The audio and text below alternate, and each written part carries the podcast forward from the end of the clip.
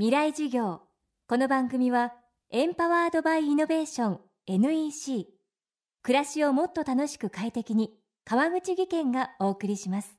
未来授業月曜日チャプト1未来授業。今年伊勢神宮は20年に一度の式年遷宮にあたります。今週はそんな伊勢神宮にスポットを当てます。講師は建築家で著述家の竹澤修一さん。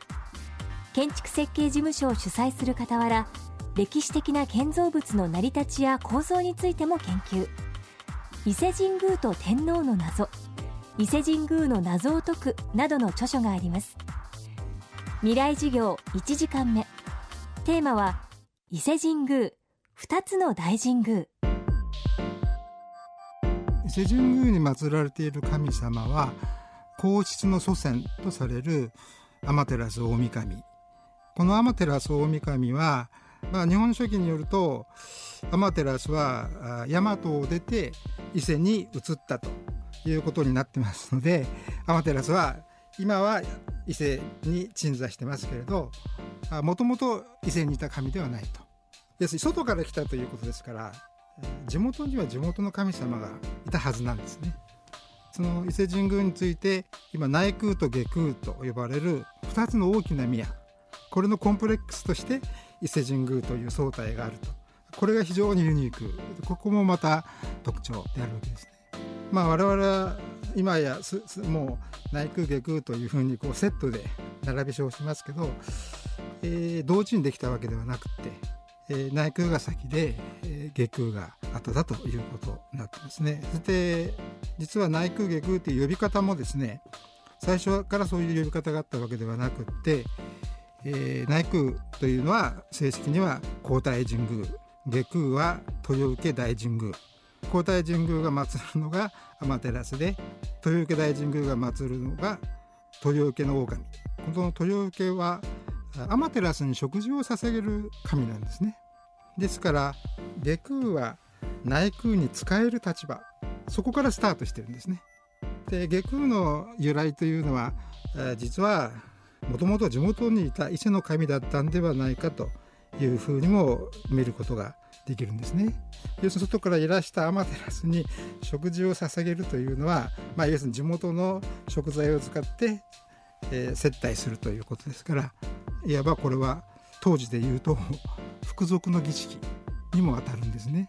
まあ、そういう意味で、まあ、諸説紛紛ですけれど内宮と下宮には実は非常に複雑な関係があったというふうに思うんですね。古代、え、要するに神社がですね今のように全国に社殿を持つようになったのは天武天皇の時代そして全国の神社を秩序づけてですね要するにピラミッド状の構成を作るんですねでその頂点に位置するのが伊勢神宮そういうふうに全国の頂点に立つのが伊勢神宮であり諸国の神々はこれを支え支持し称賛すると。そういうものとして位置づけられているということですね。式年遷宮最初の式年遷宮が実行されたのが690年、え、持統天皇ですね。女帝です。天武亡き後即位して持統天皇が生まれたわけですが面白いのは女帝持統の即位した年に最初の式年遷宮が行われている。そこからスタートしたと。ただし伊勢神宮の式年遷宮を構想した段階があるだろうと。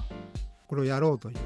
とするとその構想は天武だったんではないかというふうに思われるんですね。で天武が構想したものを天武没後持統が即位した年に第1回の式年遷宮を行ったというのがスタートになりますね。この番組はポッドキャストでも配信中です。バックナンバーも聞くことができます。アクセスは東京 FM のトップページからどうぞ。未来授業明日も竹澤修一さんの講義をお届けします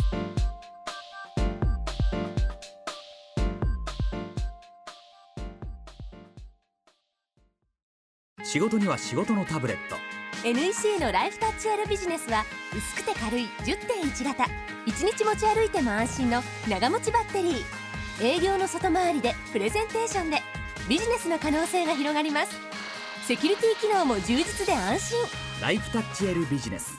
NEC 川口技研。こんにちは。新井萌です。地球にも人にも優しい OK 網戸で気持ちのいい夏を送りましょう。萌えは網戸でエコライフ。川口技研の OK 網戸。川口技研。未来授業。この番組はエンパワードバイイノベーション NEC 暮らしをもっと楽しく快適に川口義賢がお送りしました。